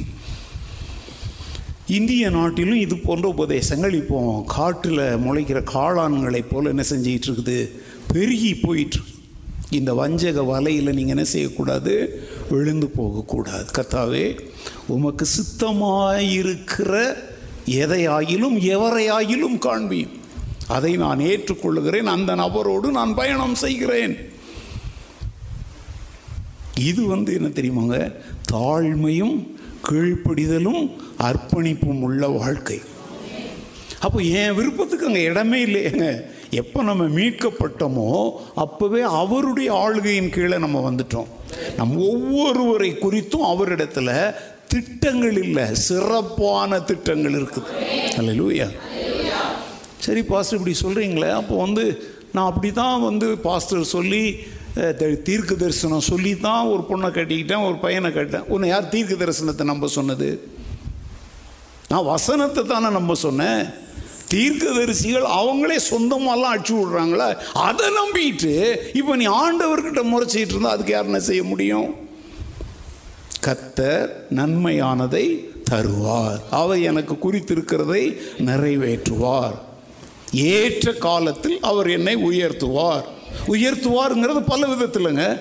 அது வாழ்க்கை துணை வேலை வருமானம் படிப்பு என்னன்னாலும் சரி அதில் கொண்டாந்து விட்டுருங்க அந்த இடத்துல. இன்றைய தியானத்தை யாராவது படிச்சிங்களா? இன்னைக்கு காலையில் திருவசன தேன் துளிகள் தியானம் என்ன போட்டிருந்தேன் சொல்லுங்கள் ஒரு திரு எனக்கே வெக்கமாக இருக்குங்க இதெல்லாம் கேட்குறதுக்கே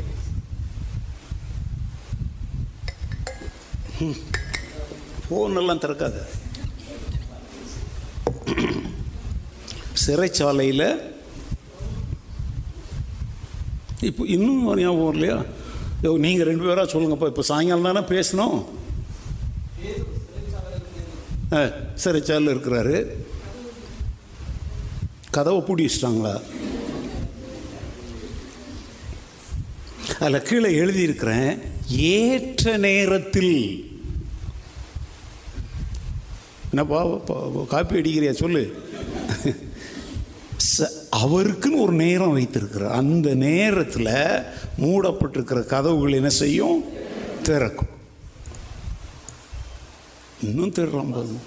இல்லை இல்லை அந்த அந்த அந்த அந்த தியானத்தில் இருக்கிறத பாருங்கள் இங்கே இருக்க இவ்வளோ அதனால் இந்த எல்லாம் உங்கள் நம்ம சர்ச்சு குரூப்பில் நீ போடுறத என் நேரமாவது மிச்சம் இல்லையா? இந்த குரூப்புக்கு போட்டுக்கிட்டு இருக்கிற நேரத்தில் நான் வேற ஒரு குரூப்பில் போட்டால் பதிலாது. நான் இது வரைக்கும் எத்தனையோ முறை கேட்குறேன். ஒருத்தர் கூட ஆனால் ஃபோன் மாத்திரம் பைபிள் சைஸுக்கு வச்சுக்கிட்டு அலைகிறீங்க என்னத்துக்கு? சொல்லுப்பால தேவன் உனக்கு விடுதலை தரும் மாபெரும் கர்த்தராய் இருக்கிறார் உன்னை வாழ்வில் பின்னே இழுக்கும் எந்த சக்தியும் அவருக்கு முன் ஒன்றுமே இல்லை. எந்த நேரத்திலும் அவர் தலையிட்டு மூடப்பட்ட கதவுகளை திறப்பார். எந்த நேரத்தில் வேணாலும் அவர் தலையிட்டு மூடப்பட்ட கதவுகளை கதவுகளை திறப்பார். அது எந்த நேரம்னு யார் முடிவு செய்யணும்? தேவன். கர்த்தர் பயத்தன்னு சொல்லுங்க.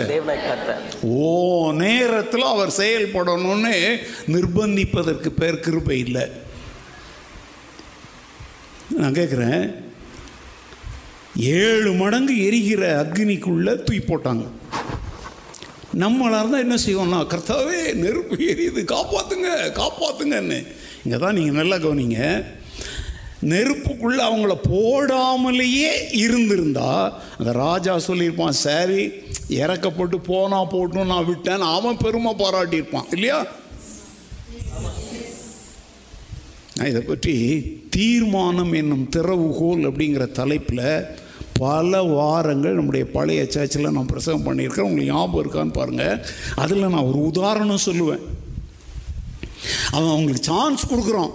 சரி பரவாயில்ல நீங்கள் முதல் தர வணங்கலை ஆனால் நான் இப்போ இன்னொரு வாய்ப்பு தரேன். இப்போ கீத வாத்தியங்கள்லாம் இசைக்கப்படும். நீங்கள் நான் நிறுத்தின பொற்சிலையை பணிஞ்சிக்கிட்டீங்கன்னா உங்களுக்கு நல்லது. அப்படி செய்யலைன்னா உங்களை தூக்கி எங்கே போடுவேன்?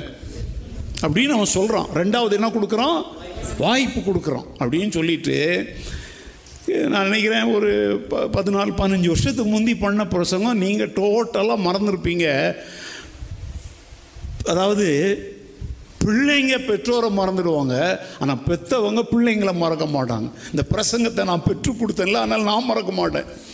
நீங்கள் மறந்துருப்பீங்க. அந்த இடத்துல நான் ஜோக்காக ஒரு உதாரணம் சொன்னேன். என்ன சொன்னேன் தெரியுமா? நம்மளாக இருந்தால் என்ன பண்ணியிருப்போம் தெரியுமா? குனிஞ்சிருப்போம். இப்படி குனிஞ்சிட்டு என்னடா நீ வணங்கிட்ட உடனே? நான் கும்பிடலாம் குனியலை. என் ஷூ கயிறு அவுந்துருச்சு. அதை கட்டுறதுக்கு நான் குனிஞ்சேன்னு ஏமாத்துவோன்னு சொன்னேன். இப்போ ஞாபகம் வருதா? இந்த உதாரணம் சொன்னேன். நம்ம இப்படி டுபாங்கூர் ஆசாமிங்க நம்ம. உண்மையிலேயே பயந்து போய் உயிரை காப்பாத்துறதுக்கு தான் குனிஞ்ச. ஆனால் பாஸ்டர் கேட்டான்னு சொல்ல இல்லை பாஸ்டர் ஷூ அவுந்துருச்சு அதை கட்டுறதுக்கு குறிஞ்சேன் இப்போ நான் சொல்லிட்டேன் ஏன் தீக்குள்ளே விட்டாரு? விட்டாரு. காப்பாத்தினாரா இல்லையா? அல்ல லூயா அதனால அந்த தேசத்தின் சட்டம் மாற்றப்பட்டுச்சா இல்லையா? இதுதாங்க விசுவாச வாழ்க்கை. சிலர் இப்படி கேட்குறாங்க ஏன் சிங்க கேவிக்குள்ள போடாமலேயே தானியல ஆண்டவர் காப்பாத்தி இருக்க கூடாதான்னா எங்க போட்டாதானே காப்பாத்துறாரா இல்லையாங்கிற ஒரு சாட்சியே தெரியும். போடாமலேயே விட்டுருந்தா சிங்கக்கெவியில கூட அதன் வாயை கட்ட வல்ல ஒரு தேவன் இருக்கிறார்னு உலகத்துக்கு எப்படி தெரியும்? எப்படி தெரியும்? நான் கேட்குறேன் லாசர் வியாதியாக இருக்கிறான்னு சொல்லி அனுப்புகிறாங்க உடனே அவர் போகலை. செத்துட்டான். புதைச்சி இப்போ எத்தனை நாள் ஆயிடுச்சு? இப்போ இயேசு வர்றார். அப்போ வந்து மரியாள் அழுகிறா. அவ கூட வந்த யூதர்களும் என்ன செய்கிறாங்க அழுகுறாங்க. அவங்கெல்லாம் என்ன சொல்கிறாங்க தெரியுமா? இவன் மேலே இவ்வளவு அன்பாக இருந்தாரே இவனை சாகாமல் இருக்க பண்ணியிருக்க கூடாதா அப்படின்னு இப்போ நான் சொல்கிறேங்க பைபிளில் இருக்கிறத நான் உங்களுக்கு புரியும்படி சொல்லித்தரேன். இப்போ எல்லாரும் என்ன சொல்கிறாங்க அப்போ மார்த்தாள் அங்கே வந்து என்ன சொல்கிறா தெரியுமா? ஆண்டவரே நீர் இங்கே இருந்திருந்தீரானால் என் சகோதரன் என்ன செய்திருக்க மாட்டான்? நீர் இல்லாததுனால தான் அவன் என்ன செஞ்சிட்டான்? நாங்கள் வியாதியாக இருக்கிறான் சொன்னப்போவே நீர் வந்து அவனை சுகமாக்கி இருந்திருந்தால் இந்த மரணம் என்ன செஞ்சிருக்காது? சரி அவன் என்ன நம்புறா? வியாதியிலிருந்து அவனை என்ன செய்ய வல்லவர்? வாய் திறந்து சொல்லுங்க. ஆனால் மரணத்திலிருந்து விடுவிக்க வல்லவர்ங்கிறத அவ விசுவாசிக்கல. இங்கே தான் கவனிங்க. வியாதியிலிருந்து விடுவிக்க வல்லவருங்கிறத அவ அறிக்கை செய்கிறான் ஆனால் இங்கே ஆண்டவர் அவங்க சொன்ன உடனே வந்திருந்தார்னா வியாதியிலிருந்து தான் சுகமாக்கியிருப்பார். சிலர் என்ன சொல்லியிருப்பாங்க தெரியுமா? இவர் ஒன்றும் சுகமாக்கல குருவி உட்கார பணம்பழம் கீழே விழுந்த மாதிரி ஏற்கனவே நம்ம போதுமான மருந்தெல்லாம் கொடுத்தோம். இவன் அவரை ரொம்ப நேசிக்கிறவன். அதனால அவரை பார்த்த உடனே என்ன ஆகிட்டான் எழும்பிட்டான். நம்ம கொடுத்த மருந்து கை பத்தியம் நம்ம அரைச்சி கொடுத்த அப்படின்னு கதை விட்டுருப்பாங்க. இல்லை உண்மையாகவே வியாதியிலிருந்து சுகமாக்குனாலும் அடவுது இது அங்கே கூட தான் நடக்குது இங்கே கூட தான் நடக்குதுன்னு சொல்லியிருப்பான். எங்கேயும் நடக்காத ஒரு அற்புதத்தை செய்வதற்கு அவர் தாமதித்தார். அவனை மறிக்க அனுமதித்து நாலு நாள் ஆகி அவர் விடுவிக்க போற போறாரு? அவங்களே சொல்றாங்க ஆண்டவரே மறித்து நாலு நாள் ஆயிற்றே இப்ப என்ன செய்யுமே? நாற்றத்தை நறுமணமாய் மாற்றவும் தேவன் வல்லவர். அதை நிரூபிக்கணும்னா லாசர் மறிக்கணும். கல்லறையில் வைக்கப்படணும். சில நாட்கள் செல்லணும். நாலு நாளையில் குடலெல்லாம் வெற்றி வெளியே வந்திருக்கும். விசுவாசன்றது நல்லா கவனிச்சுக்கோங்க ஜி பூம்பாக்கு அதெல்லாம் கிடையாது. தேவன் நம்முடைய வாழ்க்கையில் அனுமதிக்கிற எதையும் ஏற்றுக்கொள்ளணும். காணா ஒரு கல்யாண வீட்டில் திராட்சை ரசம் குறைவு போட்ட போது மரியாள் சொல்கிற ஆண்டவர் சொல்கிறார் என் வேலை இன்னும் அதுக்காக ரெண்டு நாள் மூணு நாள்லாம் காத்திருக்கல.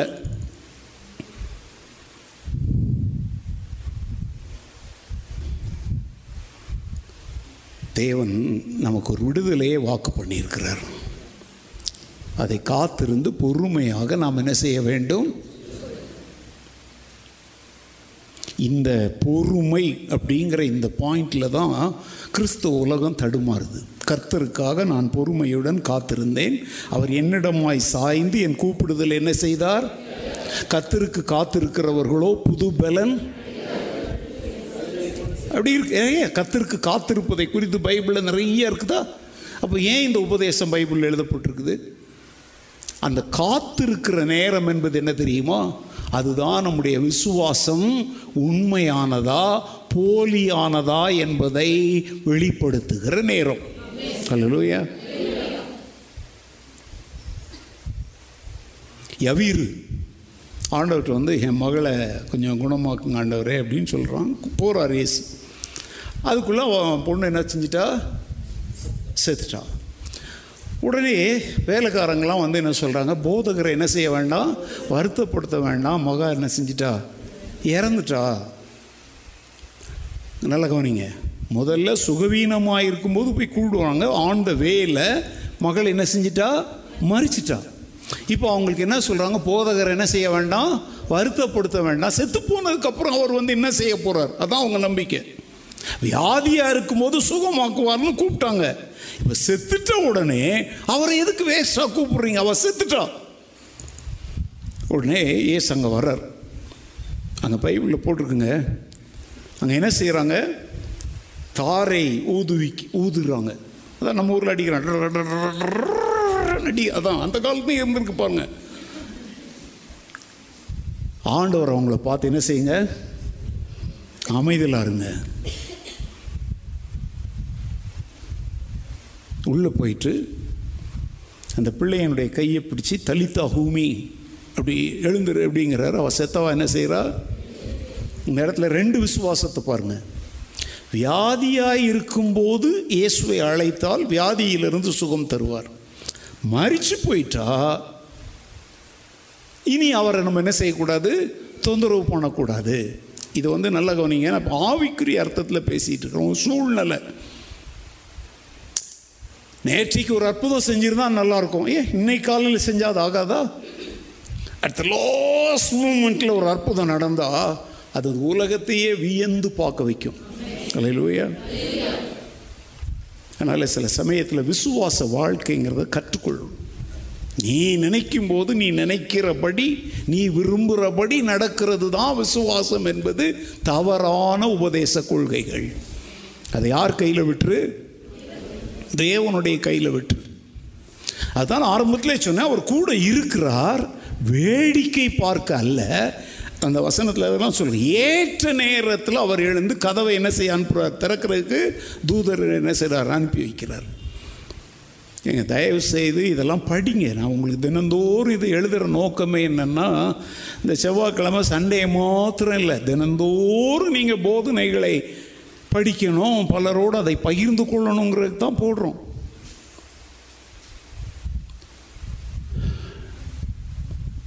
நீங்கள் இன்றைக்கி அதை விசுவாசிக்கிறீங்களா? வியாதினா சுகமாக்குவார். ஆனால் அதே காரியம் முத்தி போச்சு பிரச்சனை வளர்ந்து போச்சு தலைக்கு மேலே போகுது. நம்ம என்ன சொல்கிறோம் தலைக்கு மேலே வெள்ளம் போகுது என்ன நடக்குதோ நடக்கட்டும் விடு. இல்லை. தேவன் என்ன நினைத்திருக்கிறாரோ அதுதான் நடக்கணும். இல்லையா நான் கூட சொல்கிறேங்க என் வாழ்க்கையில் தலைக்கு மேலே வெள்ளம் போகுது. ஆனால் ஆண்டு என்ன சொல்லியிருக்கார் தெரியுமா? நீ அக்குனியில் நடக்கும் பொழுது வேகாதிருப்பாய். நீ தண்ணீரை கடக்கும் பொழுது அது உண்மையில் என்ன செய்யாது? பொருளாது.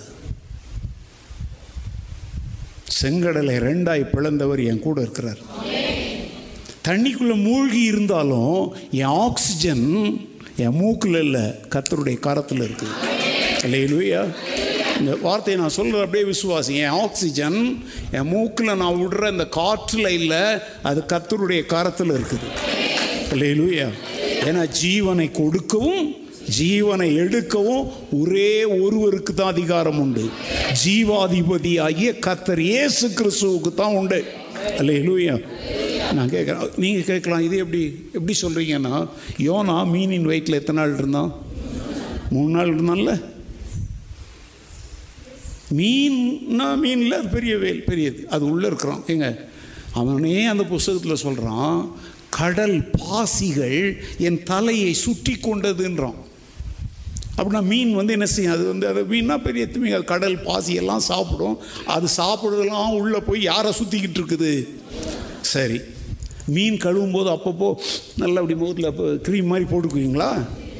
சொல்லுங்கள் மீனை கழுவுறதுக்கே அம்மா அம்மாருக்கு உயிர் போகுது. இப்போல்லாம் கடைக்காரனே கழுவி கொடுத்துறோம் அவனே எல்லாம் எடுத்து இல்லையா? ஒரு காலத்தில் வீட்டில் கொண்டாந்து நீங்கள் இப்படி பண்ணீங்க இப்போல்லாம் அதுக்கெல்லாம் இதெல்லாம் நார் தான். ஆனால் திங்கும் போது மாத்திரம் நல்லாயிருக்கும் மீன் வயிற்றுக்குள்ளேயே உட்காந்துருக்காங்க எவ்வளோ கொடிய துர்நாற்றத்தில் இருந்திருப்பான் கரெக்டாக அது உள்ள மூச்சு விட முடியுமா? நான் எப்போ சொல்லட்டா அங்கே அவனுக்கு ஆக்சிஜனை கொடுத்தவர் கத்தர். போன வருஷம்லாம் அந்த கொரோனாவில் வந்து நிறைய பேர் எதில் செத்தாங்க? ஆக்சிஜன் இல்லாமல் செத்தாங்க. ஆனால் நான் இன்னைக்கு சொல்லித்தரேங்க நம்முடைய மூக்கில் இந்த சுவாசம் ஓடிக்கொண்டு அதான் சுவாசத்துக்கு பேர் தான் ஆக்சிஜன். அந்த நேரத்தில் அந்த ஆக்சிஜன் சிலிண்டரை நம்ம நம்பினோம் ஆனால் கத்தரை நம்ம நம்பலை. யோபு அப்படியே செத்துக்கிட்டு இருக்கிறான். அவன் சரீரம் உருவழிஞ்சிக்கிட்டு இருக்குது. அவன் சொல்கிறான் என் மீட்பர் இந்த விசுவாசத்தினுடைய வித்தியாசத்தை சொல்லிகிட்டு இருக்கிறேன். மற்றவங்க சொல்கிற வித் விசுவாசத்துக்கும் பைபிள் விசுவாசத்துக்குள்ள வித்தியாசத்தை கவனிக்கணும். சூழ்நிலை நல்லா இருந்தால் விசுவாசம் இல்லைங்க. நல்லா இல்லாட்டலும் விசுவாசம் தான் அல்ல இந்த ஞாயிற்றுக்கிழமை என்ன பிரசவம் பண்ணேன்? என்னது? இருக்கிறீர்கள். உப்பு என்ன செய்யணும்? அப்புறம் என்ன செய்யணும்? அப்புறம் அதெல்லாம் மொத்தத்தில் பாயிண்ட் உப்பு கரைஞ்சிடணும் இட்ஸ் டிசால்வ் அப்படியே கட்டியாக இருக்கிற உப்பு என்ன செஞ்சிடணும் கரைஞ்சிடணும் அது கட்டியாகவே இருந்தால் அதனால் ஒன்றும் யூஸ் கிடையாது. தமிழ்நாட்டில் இருந்து ஒரு இப்போ பார்த்துட்டு தான் இருப்பாங்க. ஒழுங்காக போகுதோ போலையேன்னு தெரில அவர் அதை பலமுறை ஒரு பாஸ்டர் கேட்டுட்டு அவங்க சபையாருக்கெல்லாம் இதை அனுப்புனதை எனக்கு வந்து என்ன பண்ணியிருக்காரு? ஒரு ஸ்க்ரீன்ஷாட் எடுத்து அனுப்பியிருக்கிறார். அதில் கண்ணீர் விட்டு அழுறாங்க பார்த்தீங்களா அதை நிறைய தடவை போட்டிருக்கிறார். அந்த அந்த ஸ்க்ரீன்ஷாட்டில் இருக்குது. அவர் சொல்கிறாரு நான் அந்த பிரசங்கத்தை குறிப்பாக ரெண்டாவது ஆராதனை செய்தியை நான் திரும்ப திரும்ப கேட்டு கண்ணீரோடையே கேட்டேன் பாஸ்டர். நானும் இயேசுவுக்காக உப்பாக கரைய விரும்புகிறேன். இல்லை அல்லேலூயா இந்த சபையில் உள்ள யாருமே அதை சொல்லலை. பிரசங்கத்தை கேட்டப்போ யோசிக்கிறீங்க. ஒருத்தங்கெல்லாம் ஒரு செய்தியை வா பேசி அனுப்பியிருக்கிறாங்க. உப்பு. நம்ம உலகத்துக்கு உப்பு உப்புங்கிறது தான் கேள்விப்பட்டோம் அந்த உப்பாக வாழ்கிறதுனா என்னன்னு தான் தெரியுது. அவங்களுக்கு இருக்கும் எழுபத்தெட்டு எழுபத்தொம்போது வயசு இருக்கும். ஒரு இப்போ கேட்டுட்டு தான் இருப்பாங்க. அவங்க சொல்கிறாங்க நான் இன்னும் என் வாழ்க்கையில் எப்படி ஆண்டவருக்கு உப்பாக இருக்கணும்னு எனக்கு தெரில ஆனால் ஆண்டவர் அவருக்காக நான் கரைந்து போகணும்னு விரும்பினார்னா அவர் என்னை கரைக்கட்டும்னு நான் ஜெபிக்கிறேன். எங்கள் எப்போ சொல்கிறேங்க இந்த விசுவாசத்தில் வந்து எப்ரேயர் பதினோராவது அதிகாரத்தை நல்லா படிச்சு பாருங்கள் விசுவாசத்தினாலே அவர்கள் மறித்தார்கள்னு பைபிள் போட்டிருக்குங்க. விசுவாசத்தினால பிழைத்தவங்களை பற்றி அங்கே சொல்லியிருக்குது. சிலர் விடுதலை பெற சம்மதியாமல் நீ இயேசுவை மறுதளிச்சேன்னா நாங்கள் என்ன பண்ணுறோம் உனக்கு உயிர் பிச்சை தரோம் நீ என்ன எனக்கு உயிர் பிச்சை தரது? என் உயிர் இங்கே இல்லை. கிறிஸ்து எனக்கு ஜீவன் சாவு எனக்கு ஆதாயம்னு சொல்லி சாவை ஏற்றுக்கொண்டாங்கங்க. அதுதான் விசுவாசம்.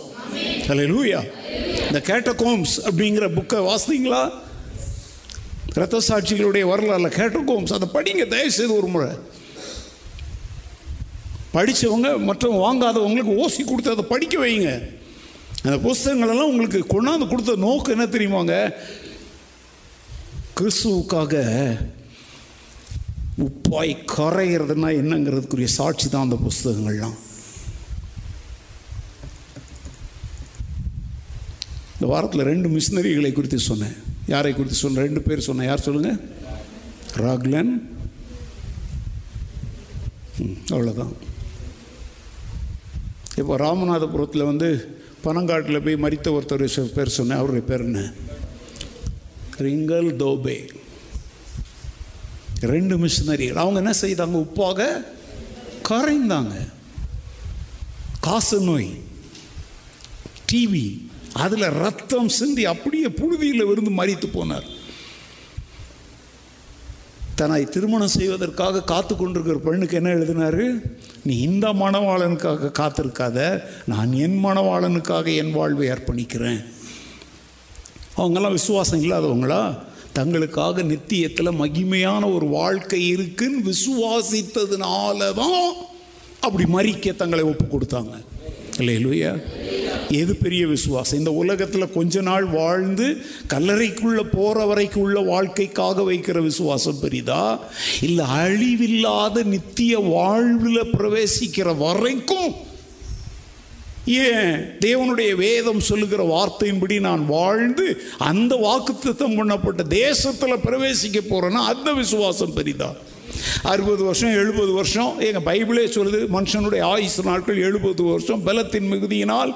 அப்படி இருந்தாலும் அதன் மேன்மையானது வருத்தமும்.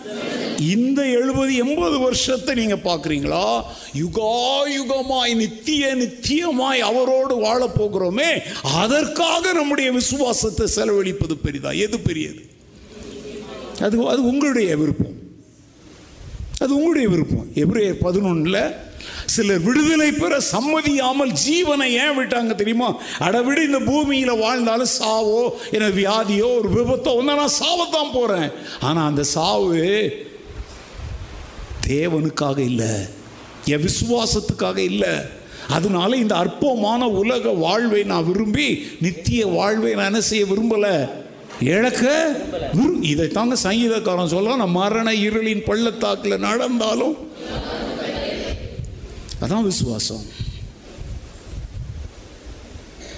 எத்தனை பேர் இப்படிப்பட்ட ஒரு மேன்மையான உன்னதமான வசன அடிப்படையிலான விசுவாச வாழ்விற்குள் நாம் வரப்போகிறோம். நல்ல கவனிங்க அவர் வாக்கு பண்ணியிருக்கிறார். நான் உங்களோடு கூட என்ன செய்கிறேன்? இருக்கிறேன். நம்ம எல்லாரும் ஜெபிக்க போகிறோம் ஆனால் அதுக்கு முன்னாடி சும்மா எல்லா வாரமும் சும்மா அப்படி ஏதோ ஒரு ஜெபம் பண்ணிட்டு போகிற மாதிரி இல்லாமல் ஒரு சரியான புரிந்து கொள்ளுதலோடும் ஒரு அர்ப்பணிப்போடும் ஆண்டவரே நீர் என்னை கொன்று போட்டாலும் நான் உண்மையில் உள்ள விசுவாசத்தில் நான் நம்பிக்கையில் என்ன செய்ய மாட்டேன்? அசைய மாட்டேன். என்ன வந்தாலும் நம்புவேன். என் நேச மீட்பரை. யார் கைவிட்டாலும் பின் செல்வேன். எனது இயேசுவை அகல ஆழ உயரமாய் அவர் எவ்வளவா என்னில் அன்பு கூர்ந்தார். அப்படிங்கிற நம்பிக்கையோடு நாம் ஜெபித்து கடந்து செல்வோம். கத்திரவங்களை ஆஸ்வதிப்பாராக.